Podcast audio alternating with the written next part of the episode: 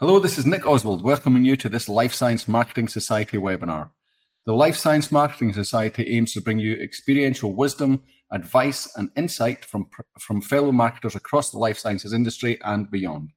Today's presentation is titled How to Build Trust and Chemistry, the Building Blocks of B2B Lead Generation, and it's being presented by my good friend Dan Archer from the Cactus Agency.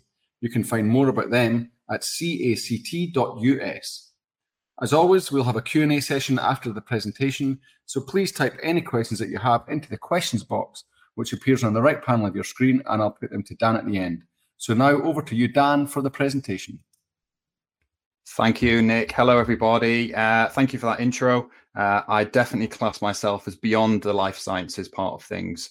Uh, I'm going to share with you today some recommendations on the importance of building trust in chemistry in B2B uh, and why it's a skill you need to master if this is the area you work in.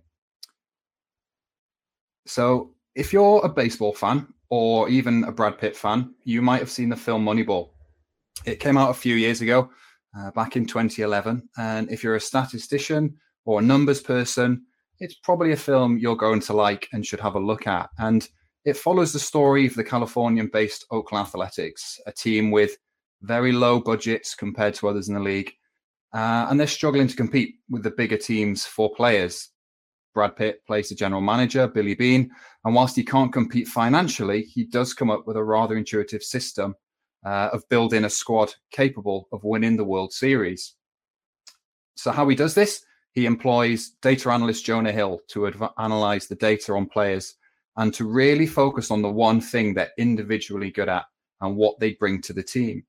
Clearly, it's a strategy which is met with some, a lot uh, of resistance internally, but they persist and boil down player contracts to the one thing that matters in baseball, which they call getting on base, which means basically, if you're not a baseball fan, it means getting onto one of the bases in the field, which really guarantees you points.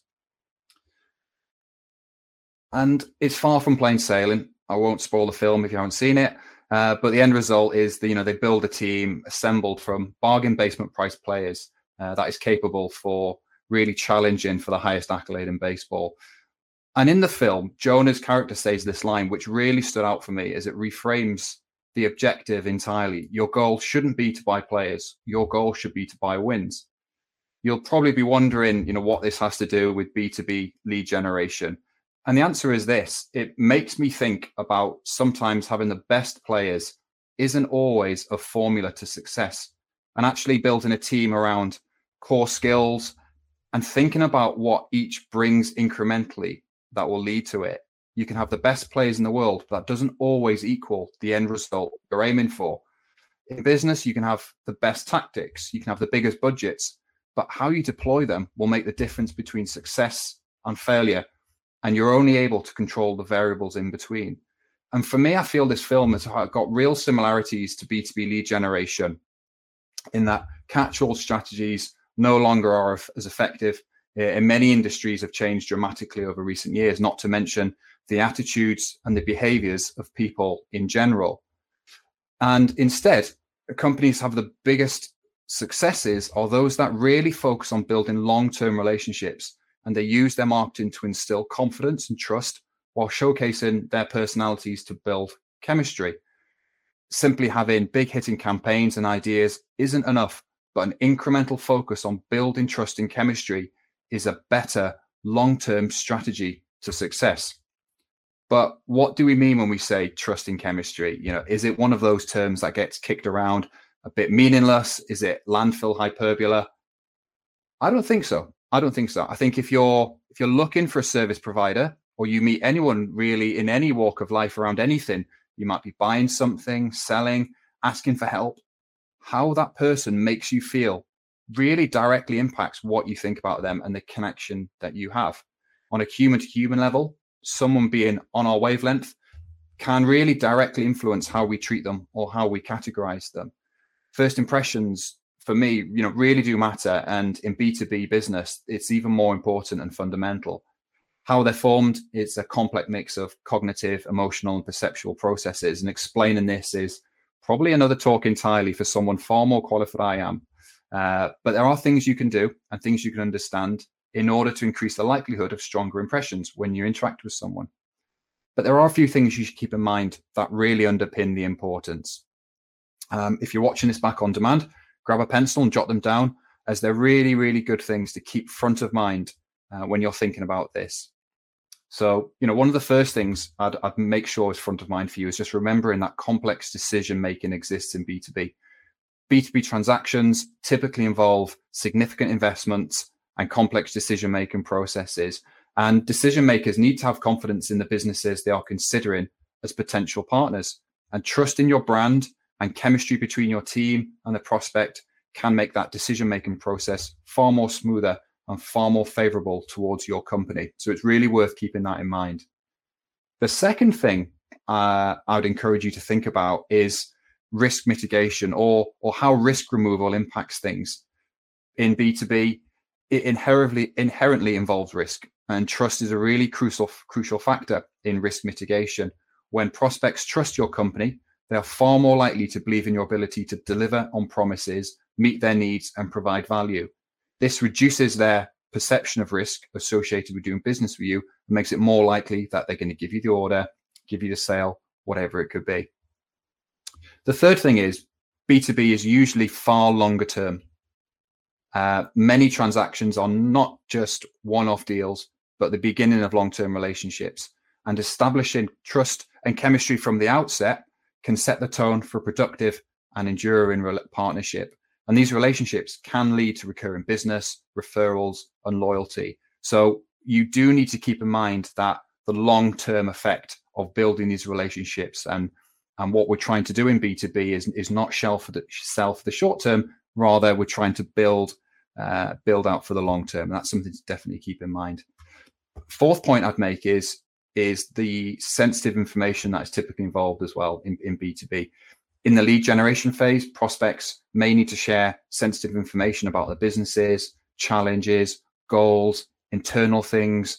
Um, and trust is really essential for them to feel comfortable with sharing this information with your sales and marketing teams. Chemistry can also encourage open uh, and honest discussions, which are really critical for understanding a prospect's needs. So, considering that the data they're going to share with you and how you treat that, it's going to be really important to the, the long term relationship you have with them. Um, my kind of final point here is on reducing friction. When there's a high level of trust and chemistry in your interactions, when you're when you're dealing with people, prospects are generally more receptive to your messages and less resistant to your sales efforts when they feel comfortable with you and there's a good rapport being built. They're more likely to engage in meaningful conversations and consider your solutions more seriously. Most humans, like on any level, will take the path of least resistance. So if you can break down those frictions through building strong rapport, that's going to have a, a positive effect on the conversations that you have going forwards.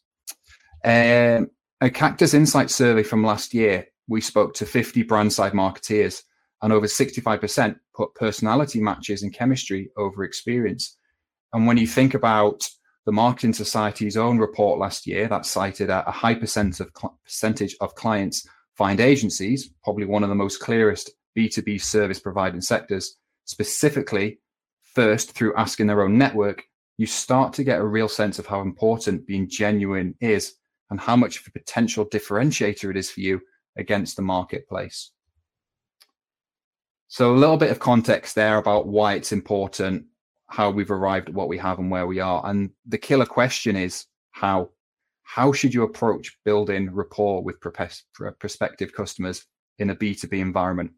So I'm going to give you five things to think about to make this your marketing superpower. So the first one is tailoring your outreach efforts to the specific needs and pain points of each potential lead. Show that you've done your research and understand their business challenges. Personalization really demonstrates your genuine interest and commitment to solving their problems, which can foster a sense of, of chemistry. Do things like research your prospect before contacting them, understand their businesses, their pain points, and what's going on in the industry. Show that you've done some background, show that you care enough to do some due diligence on the market position they're in at the moment. Use the Reach of social platforms to get an insight into their personality or style what are they posting about? What are they liking or sharing? Or who are they following? Just a quick perusal of someone's Twitter or LinkedIn or Instagram, if they've got it open, can give a deeply personal insight into that person's mindset, their opinions, behaviors, and attitudes. And thirdly, segment your audience. Don't be afraid to split them up into buckets. A one size fits all approach rarely works in B2B. So tailor your messages to suit clusters if you can't do it one to one. I guess in summary, there, don't generalize anything. Make everything contextual to the individual you're talking to. My second point is around transparency and honesty. And being transparent about what your company can offer and any limitations is going to go a long way to building rapport. Avoid making exaggerated claims uh, or promises you can't fulfill.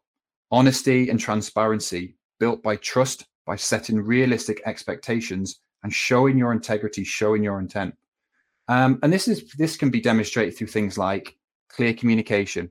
Be clear and straightforward in your communications and all comms. Avoid jargon or overly complex language. Clearly explain your products and services, your pricing structures, your terms and conditions, and any potential limitations.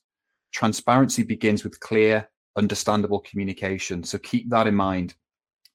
Be honest as well about limitations. No business is perfect. We're all human. Business businesses are run by humans, and it's okay to acknowledge your limitations. If there are certain areas where your product or service might not meet a, a client's needs, be honest about it. Honesty about your limitations really demonstrates integrity, and it helps manage client expectations. Uh, and you know you can reach a, a point where you might be the best fit. You might have you might not be the entire end to end solution, but if you've built enough rapport, you've built enough trust and chemistry, and you've demonstrated enough experience, you could still be taken on for a certain part of that. Sharing testimonials as well and case studies and make them focused on the process, not just the outcome, is, is another thing you can do. Whilst outcomes are important, trust and chemistry will be built by demonstrating how you go about things and what the client experience will be like. Real life feedback from lookalike peers, so people who match your prospects who you've worked with before, yeah, will add further credibility to you and your business. So, thinking about how you can share past experiences, not just the outcomes, not just what was achieved, but the process you went through, how people felt during that time, it can be an extremely emotive uh, way to demonstrate this. The third one is consistent communication and being consistent in everything you do. Ensure you have a consistent and responsive comms approach. Respond promptly to questions, provide regular updates, and keep people informed throughout any process you're going through. I think the consistency and responsiveness uh, of uh, signals of reliability and professionalism, which really does contribute to trust. Make a plan. What will a communication schedule look like? Don't make it too macro, but also don't overkill it either. Don't go don't go to the nth degree with everything like that because people just can't keep up. They're busy enough.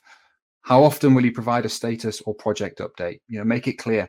Create feedback loops internally and externally and ensure thoughts and opinions, whether they're positive or negative, are heard straight away and actioned as soon as possible. Um, and another good tip to do here is to ensure you document everything as well. Having a strong audit trail of meetings, approvals, key events along the way will ensure there's clarity and order to everything as well. Uh, and also then any any misinterpretation or any misunderstandings can very quickly cleared up. Point four is share valuable industry insights, white papers, or educational content. This can all help to lead to solve that. This can all help leads solve their business challenges even before they become paying customers. Providing valuable information positions your company as a trusted advisor and builds chemistry by showcasing your experience. So you can do this through understand client needs, take time to understand your client's business, industry challenges, and goals. Conduct in depth research to identify specific pain points they might be facing. This understanding really does form the basis for offering targeted solutions and valuable insights. So, again, it links into being specific and personalization. Offering customized solutions is also really important here, tailoring your products or services to meet the specific needs of each client. Avoid offering generic solutions when your clients see that you have a carefully crafted solution that directly addresses their challenges. They recognize the value you bring consultative selling really does go a long way here. Uh, and what, how you approach this, being consultative, means you're considering the longer term future and the knock on effect of what you're proposing to that client. or to that prospect. So it's well worth customizing what you do. Try and avoid as much off the shelf as possible because off the shelf, as we say before, one size fits all rarely works. Um, and don't be afraid to offer free resources either. You know, offer some value and benefit up front before necessarily a sale is made. Create and share free resources such as ebooks, white papers, webinars, or toolkits that offer valuable information related to your client's industry or common challenges. And these resources, they not only demonstrate your expertise, but they also provide value to prospects. And by being generous with them as well and sharing some value up front, free value up front, that's reflected on that's reflected on you and it says a lot about a business or a person's or a person's personality that they're willing to give away uh, a level of value before anything's been signed or happened. So it's well worth considering how you can give value and benefit up front um, and my last point kind of feels obvious but it never ceases to amaze me how robotic people can really seem in b2b Focus on building genuine relationships rather than just trying to close deals. Invest time in getting to know your leads as individuals, understand their goals, empathize with their challenges. Building relationships fosters chemistry as people are more likely to do business with those they like and trust on a personal level. Doing things like simply being authentic, avoid scripted conversations or question flow conversations. So, if this, then that, then I'll ask this avoid those and make it a lot more natural. Uh, tell stories. Don't be afraid to tell stories, not just about the product or service and its impact on other businesses, but relatable personal insights. This vulnerability almost and openness is recognized by even the most hardened prospect. So it's well worth giving a little bit of a look behind the curtain and share some personal insight because that really will help people to trust and empathize with you. And that's going to build confidence and trust outwardly and be empathetic. Try and put yourself in the prospect's shoes and understand their day. Take time at the start of a call or meeting to ask about them. Don't be afraid to use light humor, it breaks down barriers. Appreciate that if someone turns up, they seem a bit cold, they don't seem particularly in a, in a good mood, like they don't want to be here. The fact they've turned up and they're having this call or meeting with you suggests they are interested in what you want to say, but there's probably other factors which have affected their day, personal and professional. So be empathetic towards the fact that we're all human. We've all got backgrounds. We've all got stuff going on. And don't let that influence how you perceive someone in the moment. Above all, I would say listen not with intent to reply, but rather to understand. People generally talk too much and listen too little. If you ask a question, listen to the response. Don't just go through the motions uh, of it. So, to make relationship building your superpower, there's five things I want you to do, if nothing else. And you can do these tomorrow. You can start these on your next prospect call. You can start to employ these. Personalize your outreach. Take time to get to know them and their business. No template responses. We don't want to see them. Be transparent and honest. Be open. Don't fudge it. Don't lie, whatever you do. You'll get caught out. There's no point in it. Just be open and honest. Consistent communication. Have a structure. Don't be spurious or sporadic with how you communicate. Be consistent. Offer value and insight. Be generous with resources that will help in advance of any sale. It'll be recognized. Pay it forward. It'll come back to you further down the line. I promise you. And finally, make it human. Show your personality. Don't be a robot. I bet you've got a sparkling personality. Let it shine through and enjoy talking to people. After all, B2B is a very personal, it's a very human to human business medium. So that's something we should think about. If you enjoyed listening to this, feel free to give me a follow. You can give it a little scan on the screen to take you through. If you didn't, just don't tag me in any posts that are slating it. I hope you find this useful. Remember, be a human, don't be a robot. And if you're still watching this far, thank you very much indeed. Thank you, Dan. That was very interesting. I'm going to, uh, uh, this is going across Bitesize Bio, that talk. it's really the most interesting thing that popped out to me about that at the end was that you can talk about B2B or B2C or whatever. In the end, it's human to human. And that those those those points that you're making at the end there could just as easily be relationship advice or you know anything human to human. It's it's exactly it's you're exactly right, Nick. It's exactly that human to human, uh, B2B, B2C, all these terminologies we use. Ultimately, in business, we're dealing with people. It's in B2B, it's like it's like dating. It's like dating. You know, you you're getting to know someone, you're uncovering what you like and you don't like about each other. Um, and there's almost a level you get to, a level of acceptance where you naturally feel what's working with someone and what's not. Yeah. And hopefully you've got the emotional intelligence to realize if you if you align with someone in one area but you don't in another, you focus on the positives, you focus on what matches and what doesn't. Uh, and that can go such a long way to building to building great relationships. You think in any walk of life, the relationships you built, there's things every day, family, friends, partners, whatever. There's things that perhaps you don't agree on. There's things you don't necessarily uh, get along with or have the same view on. You tend not you tend not to engage in those things, and you focus on the things where there's similarities, where there's crossovers.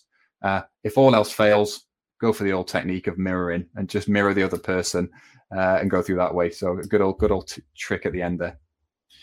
I guess that a lot of it comes into down to in the end what's your intent because if you're looking at b2c you know already b2c you're it's like you're hovering around you know this is going to be a person you're going to get money from right? It's easy to look at it that way and then yeah. if that is your intention then it comes out. But if you come in with the intention of doing the things you've said here of you know basically helping them as a person in the role that they're in then um yeah i guess this should should flow naturally or, or not yeah, it does. It's it's less transactional. B two B is less transactional than you find generally in B two C, uh, and in B two B, by understanding the individual, uh, what their what their maybe their behaviors or attitudes are, or what motivates them, and you know you can play to those when you uncover those things. You can play to those. Sometimes, if you're going to engage with someone, it's not necessarily about. You think about the higher user need. If you're if you're working with some, if you're trying to engage someone at a, at a business and you're offering a, a solution to a problem they have. You know, thinking about not just am I going to deliver return on investment? That person needs, you know, needs to be justified internally how that's worked, but will you make the person look good? Is there a good chemistry fit? Is that person going to enjoy coming to work every day? Are they going to dread your calls or dread the meeting they've got with you? Um, are they going to? Are they worried about you going to fail on your promises and default on things and make them look silly internally in their business? So just thinking about the motivations of humans, how can I make that person look good? How can I make sure that they're going to enjoy taking my calls and we have a good rapport, as well as being really good at what we do in terms of the service we're offering or, or whatever you know product they might be buying. So yeah, thinking about them on an individual level and and how you can support them and what they're trying to achieve out of out of this relationship as well is a is a really valid thing. Yeah. And again, it's all about focus, isn't it? What is your focus? Is it the sale or is it that? Yeah. Yes. Yeah, so, it's having that. It's having that objective in mind and keeping that then what are we trying to achieve here? What are you trying to achieve? What are they trying to achieve? And if you're a good fit, you'll both be able to meet your achievements in the middle. Good. Okay.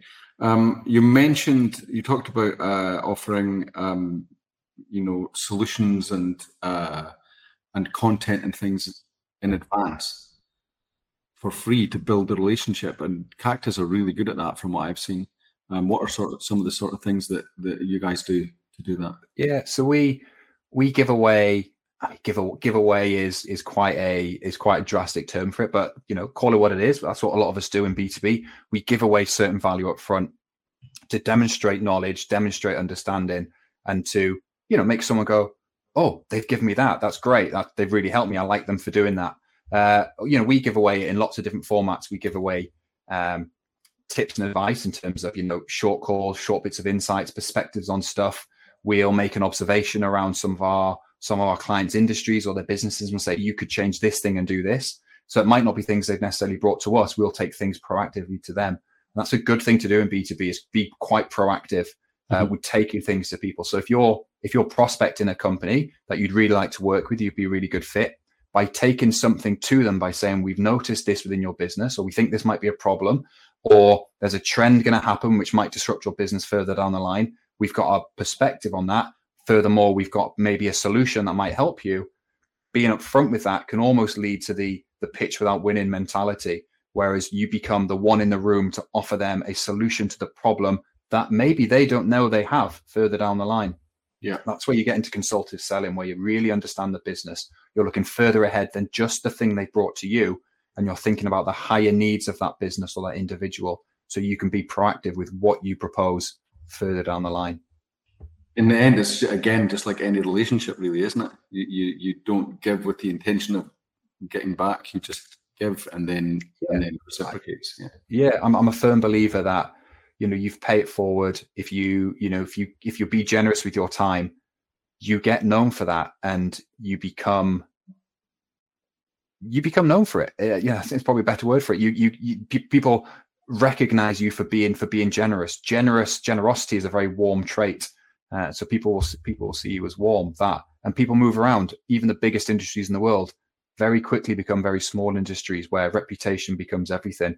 I'd much rather have a reputation for Dan gives away a lot of value, gives away a lot of, lot of stuff for free. I could probably go and get you know 20 minute free call with him that could solve some of my problems. That's fine. I would rather have that than be perceived as a very cold, money orientated individual who won't give anything away unless I'm being paid for it. I could of course go that way, but I don't believe in that. I don't believe that's that's the way I should maybe conduct myself, for example. So I really focus on giving away value, helping people, knowing that it'll come back to me eventually. It'll be it'll be paid forward enough down the line, uh, and I will benefit from that eventually. And you know, ultimately, we're all humans. Just want to help each other. I think there's enough there's enough going on in the world uh, to not need to be particularly too cold in business. It's an interesting point you made at the beginning about so if, if this is the end goal that, that you're going to use um, you need people in your team then to have the core skills that enable them to build confidence trust chemistry then that really influences your recruiting strategy then. Because it is. so easy to just look at past experience or where they've fitted in elsewhere but that's you're looking for much more personal qualities there then you are yeah. And this is where it takes you know leaders of of uh, of businesses who are who are assembling teams who you're expecting to go out and do that to make sure they've got the right individuals on the team understanding okay what's our what's the values and culture of our external sales proposition? How are we going to market? How are we perceiving ourselves? How do we want to be perceived? What's the what's the culture and, and value and how do we define that? And that then starts to define your hiring strategy around what individuals you're looking for how they conduct themselves on a one-on-one basis how they support each other as well yeah. um, you know in, in b2b often you've got multiple touch points with different people in the team so you want to make sure there's consistency within your team with how you're talking to your prospective clients make sure they're having the same the same uh, customer experience and the, and the same brand experience uh, as they had whether they're talking to person A, B, or person C. So that the, the onus falls on falls on you then to make sure you're assembling that team that can do that and can deliver that consistent experience. And I guess you're also you also have to then set set in place the internal culture that this is your collective aim as well as you know an individual one. Yeah, it does. It sets your it sets your cultures and values internally. Um, and that can then drive what your employee value proposition looks like. So how you recruit uh, people into the team, um, what sort of traits you look for, what sort of personalities, um, not just what you what you outbound prospect, i.e., when you go out and look for people to join the team, but you have the right types of people coming in saying, "I'd like to work with you. I'd like to get, you know, I'd like to join your team." Yeah, fantastic. Well, Dan, that was very useful. I, I, I think this is going to be a, a much replayed one. um, I will. You're very you're very welcome. Uh, and if anyone wants to uh, wants to connect with me, feel free to do so. Uh, and I'm more than happy. Yeah, give up some free value. Absolutely, yeah. And from personal experience, I can absolutely vouch for the the value that you bring, Dan. So, thank you um, very much. Really appreciate it. Lots of uh, new followers from this. So um, thanks as well to the audience for taking the time to attend and listen in. If you enjoyed this webinar, please check out our other upcoming and on-demand webinars from fellow life science marketers at lifesciencemarketingsociety.org.